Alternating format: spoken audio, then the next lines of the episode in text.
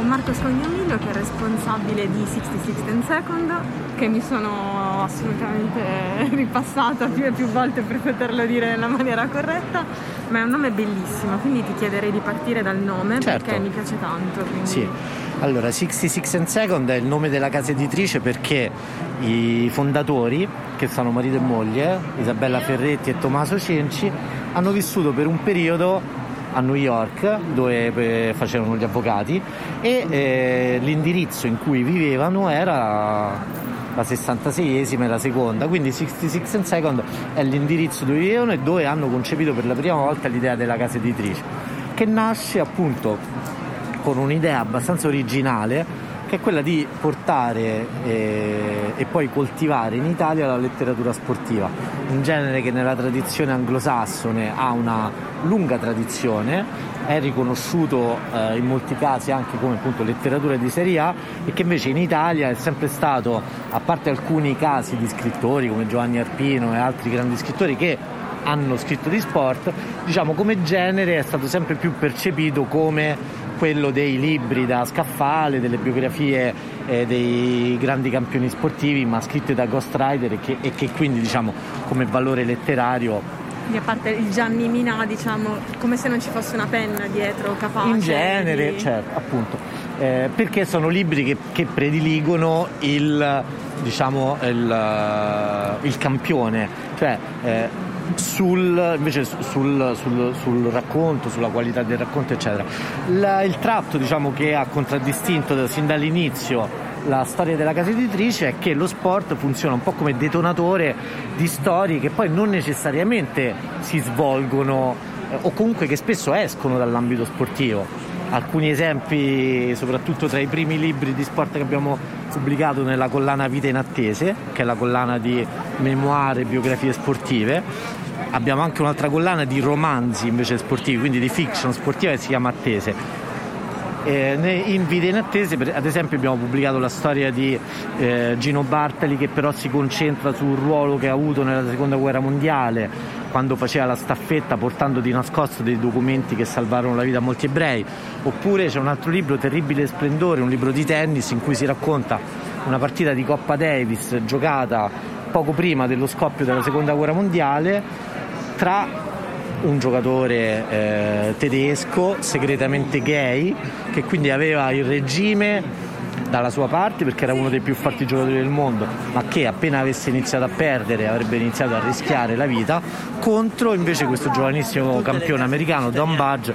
E quindi c'è un- è, un- è il racconto di una partita di, di tennis però è allo stesso tempo il racconto di un periodo storico molto teso in cui appunto si sta per andare Diciamo verso lo la guerra. sport però calato all'interno di un contesto molto spesso è lo sport che e, diciamo nel tempo abbiamo anche iniziato a dedicarci proprio di più a eh, personaggi, eh, a campioni sportivi anche famosi della contemporaneità che chiaramente sono elementi che, eh, di traino per il lettore chiaramente. Però abbiamo sempre pensato di ehm, curare eh, in maniera particolare la qualità della scrittura e il punto di vista diciamo. Quindi eh, i nostri libri di sport oltre a raccontare naturalmente di tutti partite, campioni, eventi sportivi diversi sono molto diversi tra di loro anche nel modo in cui raccontano quel campione Ehm, Ci vuoi fare magari un esempio Sì. di gran, cioè che sono Sì. in opposizione quasi sì, tra di loro? sì, sì, sì, Adesso voi non potete vedere, però andiamo a vedere Molto- anche le copertine se ne vuoi parlare perché sono molto belle. Assolutamente. C'è questo sfondo bianco che è molto essenziale, quindi poi l'immagine Certo. di copertina risulta anche mi dà un'identità molto forte. Sì, sì, sì, è vero e effettivamente diciamo, la parte grafica del, del nostro lavoro è una, una di quelle che ci ha sin dall'inizio Chi garantito. occupa della grafica? Una curiosità così magari c'è il dietro le quinte. Sì, un tempo se ne occupava inizialmente Silvana Amato, eh, da poco ha preso il suo posto Francesco Sanesi, che comunque fa le copertine, l'art director per diverse case editrici eh, Illustra- italiane. è un illustratore, Un- il- un- eh, sì, illustra sì. no, non è un illustratore, diciamo è un, uh, un art director, cioè uno che si occupa magari per delle copertine sceglie l'illustrazione di un artista, però decide quello- quella che sarà la copertina del libro.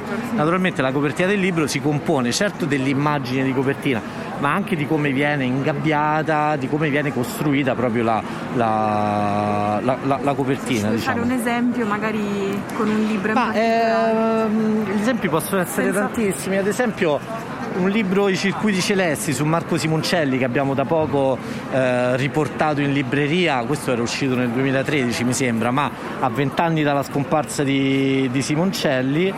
ehm, È scritto da, da Emanuele Tonon. che è scritto da Emanuele Donon, quindi di Sì. sicuramente uno scrittore, un mistico, uno scrittore eh, di- di- che mh, non è immediato associare allo sport e infatti eh, tanto per leggere l'inizio del libro lo leggo perché è quanto di più lontano da una classica biografia sportiva.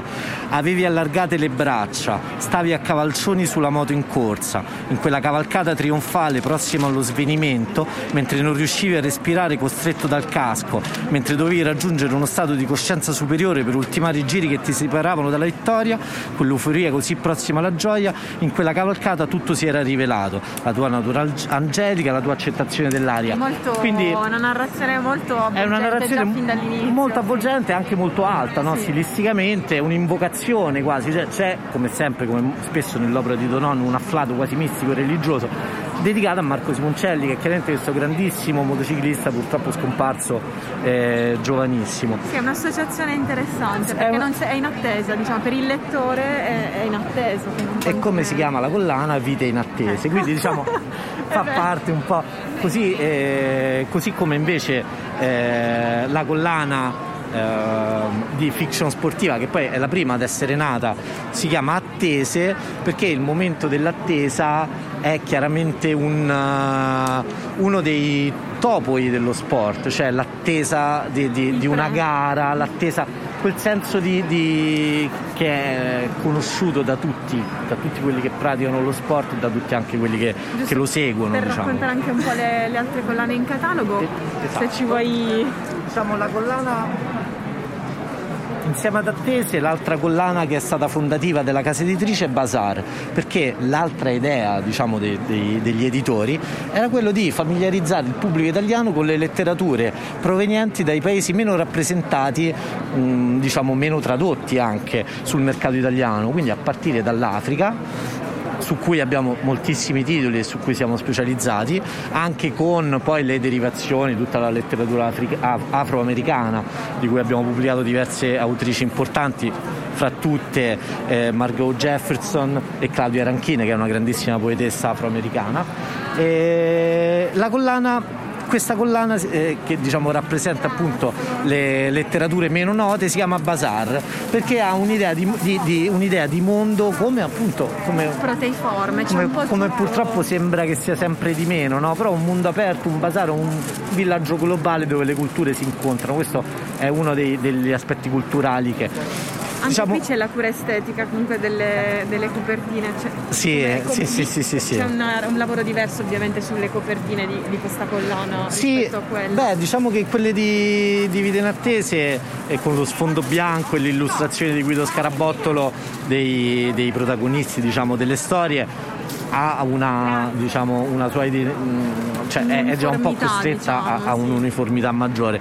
Mentre invece la collana Bazar anche perché sono romanzi che arrivano da diverse parti del mondo, chiaramente ispirano anche una- una- degli elementi grafici, delle suggestioni appunto più, eh, più libere, Sì, più, che di volta in volta possono possono variare. va- variare di più. E su invece andando sugli italiani, perché noi abbiamo due titoli in particolare in mente che sono Alice Urciolo, Adorazione e Sì. poi anche come autore Dario De Marco Sì. e Marco La Penna. Allora. Però se c'è anche qualcun No, no, no, no, no, vuoi allora. raccontare. Altra brevissima, visto che la casa editrice nasce su queste idee così precise di fare la letteratura sportiva e di fare la, la- la- appunto la letteratura africana, è chiaro che in maniera naturale ci sono eh, tanti altri ambiti della letteratura che rimanevano fuori nostra- dal nostro catalogo.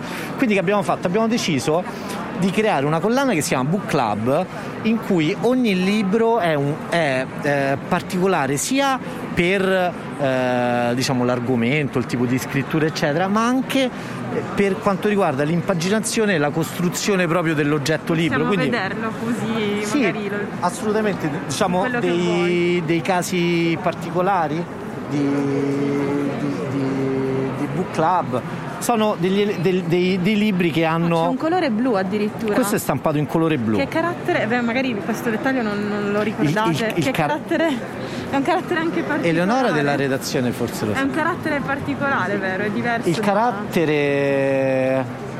No, questo Silvana probabilmente lo sai, è un carattere particolare. Sembra sì, proprio da macchina da scrivere. Si chiama Documenta.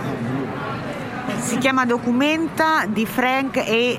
Buckland. È molto bello e poi diciamo perché appunto si nota la differenza rispetto alle normali. Sì. E sono eh. e sono degli, degli, accorgimenti grafici che chiaramente poi non sono fini a se stessi, ma che vogliono avere un uh, riscontro in quello che è l'argomento del libro, oppure un, un particolare tema del libro, eccetera. E diciamo tra tutti eh, quello che probabilmente eh, ha riscosso più successo, il nostro best seller, credo sì, forse in assoluto, è un libro particolarissimo, un libro di culto che per molti che fu pubblicato in una versione un po' diciamo poco rispettosa del, del, delle intenzioni originali dell'autore, Casa di Foglie di Mark Danielewski. Se vuoi dire anche il traduttore o la traduttrice, così giusto per citarli, che è giusto, no? Assolutamente. Anzi, è una cosa, una mia curiosità molto personale. Io addirittura c'è questo, penso sia solo italiana questa cosa. Sta pruderia nel dire chi è l'editor, chi è che lavora in redazione. Invece io come lettrice vorrei sapere chi sono le persone. Beh sì, io penso che, sai, ci sono tanti tipi di, di persone diverse, inter- c'è chi giustamente si interessa solamente al libro, però effettivamente tutta la storia che, che, che, che passa tra eh, la scrittura eh, solitaria dell'autore esatto. e la lettura solitaria del, del lettore, c'è in mezzo, c'è in mezzo insomma, un tantissimo lavoro che riguarda tantissime tantissime persone. Chi traduce il... Sara Reggiani e Leonardo Tagliuti. Eh, questo libro eh, che purtroppo Bellissimo. appunto non, no ma no, è, è, è, ricchissimo di elementi grafici. Ci sono dentro tante, perché lo descriviamo perché è un podcast, ci sono dentro tante immagini, però... Ci sono anche... immagini, ci sono indizi per navigare il libro in maniera, in, in maniera particolare, ci sono pagine scritte al contrario, ci sono... C'è anche la disposizione del testo sulla pagina, è molto molto particolare sì, perché... sorprendente perché girando pagina uno non si aspetta. Eh... Ci sono anche proprio delle, delle impaginazioni, cioè quasi proprio di... La poesia proprio o anche...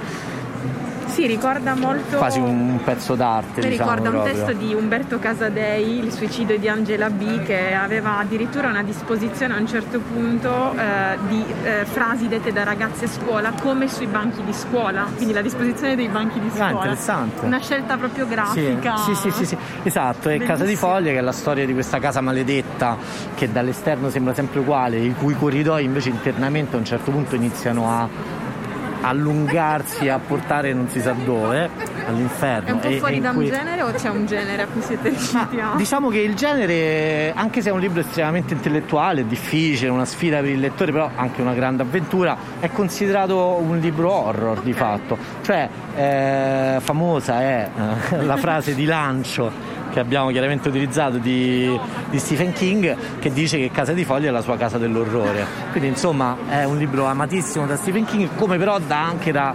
eh, grandissimi scrittori che non, hanno, eh, che non hanno niente a che fare con con l'horror. Per no, arrivare. Scusami. Se, no, ti, ho una mia curiosità, poi ti lascio eh, su Volodini che ho amato sì. particolarmente perché ho a casa Streghe Fraterne ed è il testo che mi ha poi fatto scoprire la casa editrice e poi sì. a giro poi gli altri autori. Però... Diciamo che Volodin è il collegamento è giusto perché Danieleschi e Volodin forse sono i due autori più diciamo di culto, gli autori che eh, come dire che hanno anche una comunità di lettori molto forte, molto quasi carbonaro, insomma comunque... Sono proprio gli eletti della sono setta. Sono veramente gli eletti della setta e i volodiniani eh, abbiamo pubblicato molti libri di Volodin, ma non solo di Volodin, perché tu sai che Antoine Volodini in realtà non è, è, un, è, un, etero, è un, eteronimo, sì. non è neanche il vero nome di questo scrittore che ha inventato una nuova corrente letteraria, il post-esotismo, in cui si raccontano storie che provengono dalla fine della storia, da paesaggi contaminati, distrutti dalle radiazioni, in un futuro lontanissimo in cui spesso l'umanità si è estinta, sta per estinguersi o addirittura vive in una condizione fra la vita e la morte. Il bardo l'essere, eh, l'essere diciamo, sopravvissuti nella morte, essere morti nella vita e viceversa. C'è un'oscillazione tra i due piani. C'è un'oscillazione tutto... sì, che eh, chiaramente è eh, diciamo, una costruzione assolutamente eh, folle, visionaria, eccetera, che però riesce a dire, che però riesce a dire tanto anche della, della contemporaneità. Cioè, abbiamo giustamente essendo, beh non celiamo e dietro le quinte ci sono persone che arrivano. Eh beh certo, certo, comunque non, nel caos siamo in uno spazio del Book Pride, anzi se va, c'è un incontro mi sembra eh, cioè, l'incontro, l'incontro, c'è domani alle 16.30. Ormai sarà passato il momento, però diciamo ah, certo. Book Pride avete Giustamente. una vostra... Abbiamo avuto due incontri, sì, uno con Giuseppe Pastori che ha appena pubblicato un libro molto bello sul Milan in cui, che è un libro sul Milan di Berlusconi, quindi sul primo Milan, quello più diciamo, che vinceva tutto, il Milan col sole in tasca, che però è insieme anche grande, un grande ritratto della Milano di fine anni Ottanta, quindi del, del berlusconismo più rampante.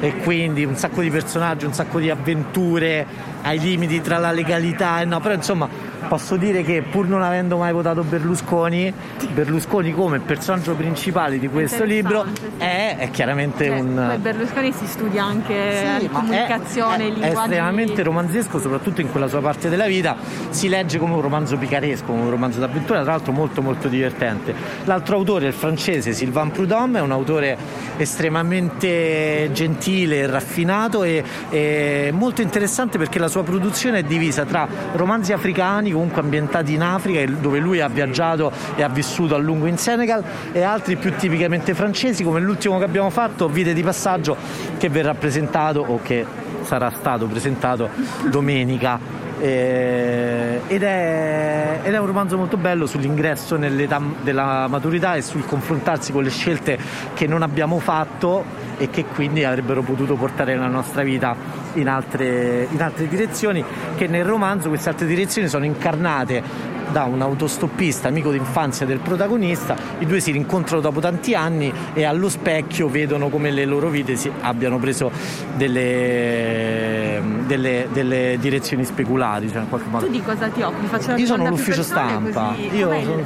Giusto per avere un'idea del, del certo. lavoro anche delle singole persone, che poi la casa editrice è fatta di, di voi. Di io, io curo l'ufficio stampa, quindi principalmente eh, i, rapporti, il, i rapporti con i giornali e quindi eh, provo ad assicurarmi che i giornali parlino, scrivano dei nostri libri, si interessino delle storie che raccontiamo e le utilizzino per i loro servizi, eccetera. Un altro aspetto importante del mio lavoro, che adesso torneremo finalmente a, a, a mettere in pratica, è quello di seguire gli autori nei tour, che purtroppo negli ultimi due anni non ci sono praticamente stati, per arrivare finalmente mh, alla, letter- alla narrativa italiana che è spesso una narrativa di esordienti. Come si chiama la collana? La collana fa comunque parte di Book ah, Club. Perfetto, Sì, e eh, il puntare sugli esordienti è, fa parte diciamo di quello che è il DNA della casa editrice e spesso degli editori piccoli che naturalmente non possono permettersi di pubblicare l'autore già conosciuto, l'autore famoso.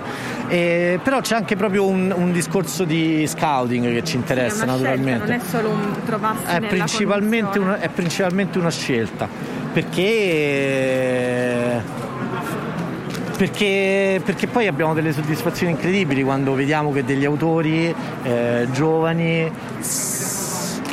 che non vengono dalle, da, appunto da, da Mondadori, da, insomma, non per fare nomi, però, no, da, però da, da case editrici che poi più facilmente no. sono in grado di supportare eh, o di far fare, di vendere i loro libri, eccetera.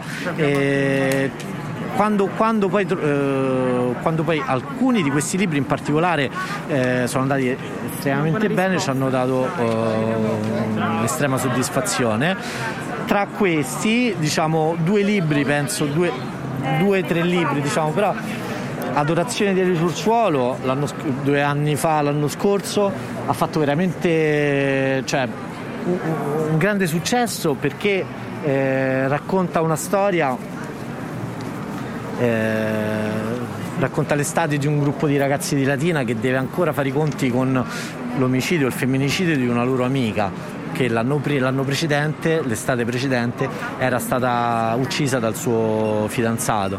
È passato un anno e in questo paese, nella provincia di Latina in cui vivono, sembra che questa cosa non sia mai successa e quindi i ragazzi che invece per loro natura vanno alla ricerca della, e soprattutto perché erano una loro amica eccetera vanno, vogliono, vanno alla, alla, ricerca della verità. Si trovano in, in questo muro diciamo, di conformismo di omertà di questi, dei, dei genitori questi, di questa comunità in cui si capisce piano piano che la violenza contro le donne, il fascismo tipico di certe zone dell'Italia, vicino Roma, Latina in particolare, eccetera, sono delle cose che anche se non sono così visibili, continuano a lavorare. Sono accettate in maniera quasi. Sì. c'è una complicità, un non sì. detto. Un altro libro che, eh, che però abbiamo pubblicato nella collana basata invece è questo qui. Eh, Nadisha Uyangoda, l'unica persona nera nella stanza, è un libro a cui noi teniamo moltissimo perché eh, nasce come un piccolo libro, nel senso Nadisha parte dalla sua esperienza per raccontare che cosa significa essere neri in Italia oggi, che cosa significa essere italiani neri, eh, una categoria che in altri paesi come in, in, America, chiaramente in Inghilterra è accettata e che in Italia sembra ancora sfuggire un po' dai radar. In Italia c'è ancora la percezione che se una persona è nera non può essere italiana, diciamo. Eh, non l'abbiamo ancora superata questa cosa, incredibile. Non è stata ancora nonostante... ben ragionata e quindi per noi questo libro è importante perché inizia a proporre una discussione, una riflessione su questo argomento.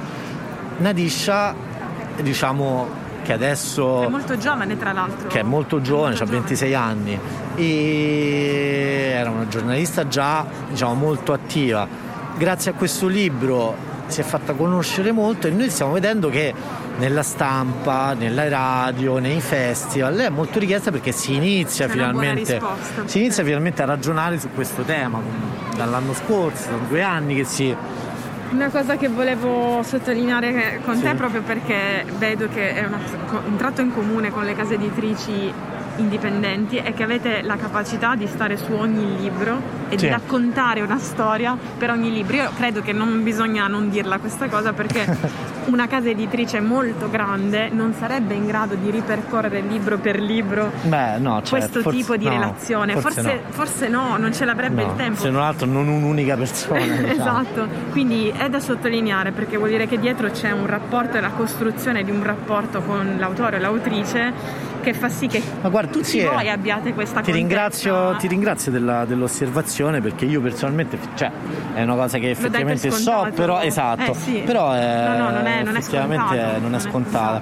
per, arriva, per dire comunque della, anche della libertà tematica diciamo, del, del, dei libri scelti da, dalla casa editrice eh, ti volevo poi parlare di due libri che sono eh, Latitudine Zero di Marco La Penna e Alla ricerca della pizza perfetta di Dario Tra De Marco. De Marco è autore anche di eh, Wojtek se non sbaglio, o di un'altra casa editrice che è di un'altra casa editrice. È di un'altra casa editrice. ha pubblicato, pubblicato un libro, altro. noi non siamo mai abbastanza... No, scusa Sentieri che si storie che si biforcano, credo. Adesso perdonate. Sì, ma non però non è per 66, è per non una... è esatto, è per un'altra casa editrice. Sì. Quindi comunque è un autore Se che anche lo vuoi se sapere. Vuoi... Ecco, Wojtek, sì.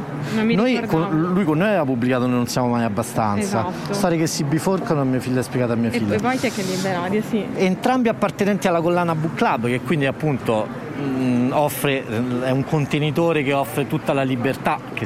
Abbiamo pubblicato un romanzo molto molto eh, estremamente originale.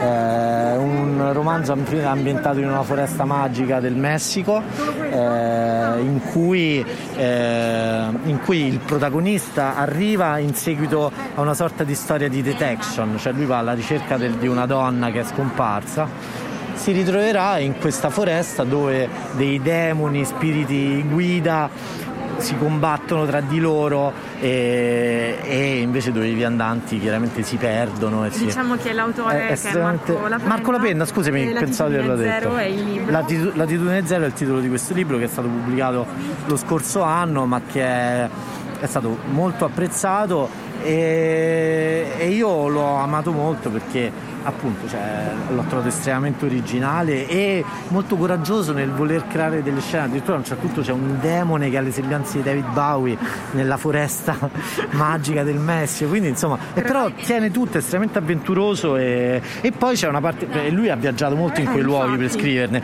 Quindi c'è anche nella, nell'invenzione c'è anche un aspetto invece più di mm, voglio dire di reportage però insomma così che che dà una, un ulteriore realismo alla, alla storia. Tra l'altro Marco è anche traduttore, l'autore in questo caso ha, fa un mestiere diciamo, che lo porta già a sì. switchare tra le varie... Sì. È un traduttore, culture. è una persona estremamente talentuosa. Lui adesso vive in Sud America perché eh, credo che ha vinto un concorso del Ministero degli Esteri, quindi fa la quindi adesso è lì fa, fa l'addetto culturale, sì, sì, sì, in una città dell'Argentina, credo.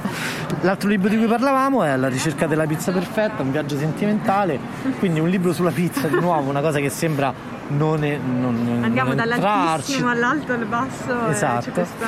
però è comunque un libro estremamente estremamente curioso un viaggio sentimentale quindi cioè, non è assolutamente la guida delle pizzerie non è assolutamente la guida delle varie pizze ma è un po' tutto questo. È un viaggio all'interno dell'Italia eh, alla scoperta di come viene fatta la pizza delle storie sulla pizza e, e anche, e anche un po' anche un po' una guida sulle pizzerie più particolari, oppure eh, però appunto prende questo argomento e lui tra l'altro oltre che scrittore è stato anche pizzaiolo, quindi racconta la sua esperienza, prende questo argomento e, e, e lo racconta a 360 gradi, anche con molti riferimenti letterari, quindi è anche un'operazione diciamo mentre, mentre parlavi ho avuto la curiosità di aprirlo, se ti va come hai fatto prima di leggere un pezzettino perché è molto divertente, va c'è bene. anche una forte allora. vena giocosa. Io sono napoletano, in quanto napoletano ne capisco capisco di pizza.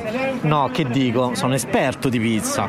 Sono praticamente il solo autorizzato a parlarne. È un fatto istintivo, innato. Il latte in polvere che bevo da neonato era diluito con l'acqua che rende l'impasto fatto a Napoli unico. Sono stato svezzato con una mozzarella di bufala versana.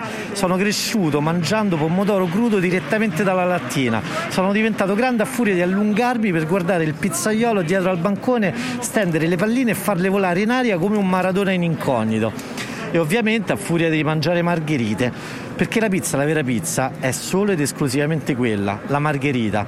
Al massimo ammetto anco, l'ancora, eh, l'ancora più basica marinara. Un'acciughina? Non scherziamo. E poi si chiama Alice. Bellissimo. sì, è molto divertente. no, è bello, è bello questo slittare da veramente piani diversi. Eh, ti ringraziamo, eh, ti va di dire di dove, dove, nasce la casa editrice e dove si trova? Così, sì, appunto, diciamo l'idea, come ti ho raccontato all'inizio, nasce, nasce a New York. Fisicamente la casa editrice nasce a Roma, dove noi siamo. Dove, Vivete a Roma, operate Siamo a tutti a Roma, operiamo a Roma e siamo americani. degli siete, americani a Roma. Siete un po' come Verne, diciamo, che state fermi in un posto, però in però realtà viaggiate tantissimo. tantissimo. Va bene, grazie. Io... Ringrazio te. No, no, no, volevo, volevo invece ringraziarti, grazie, grazie a te, grazie soprattutto per il tempo perché c'è un po' di caos al Book Pride, quindi grazie di averci dedicato un po' di tempo. Grazie a voi.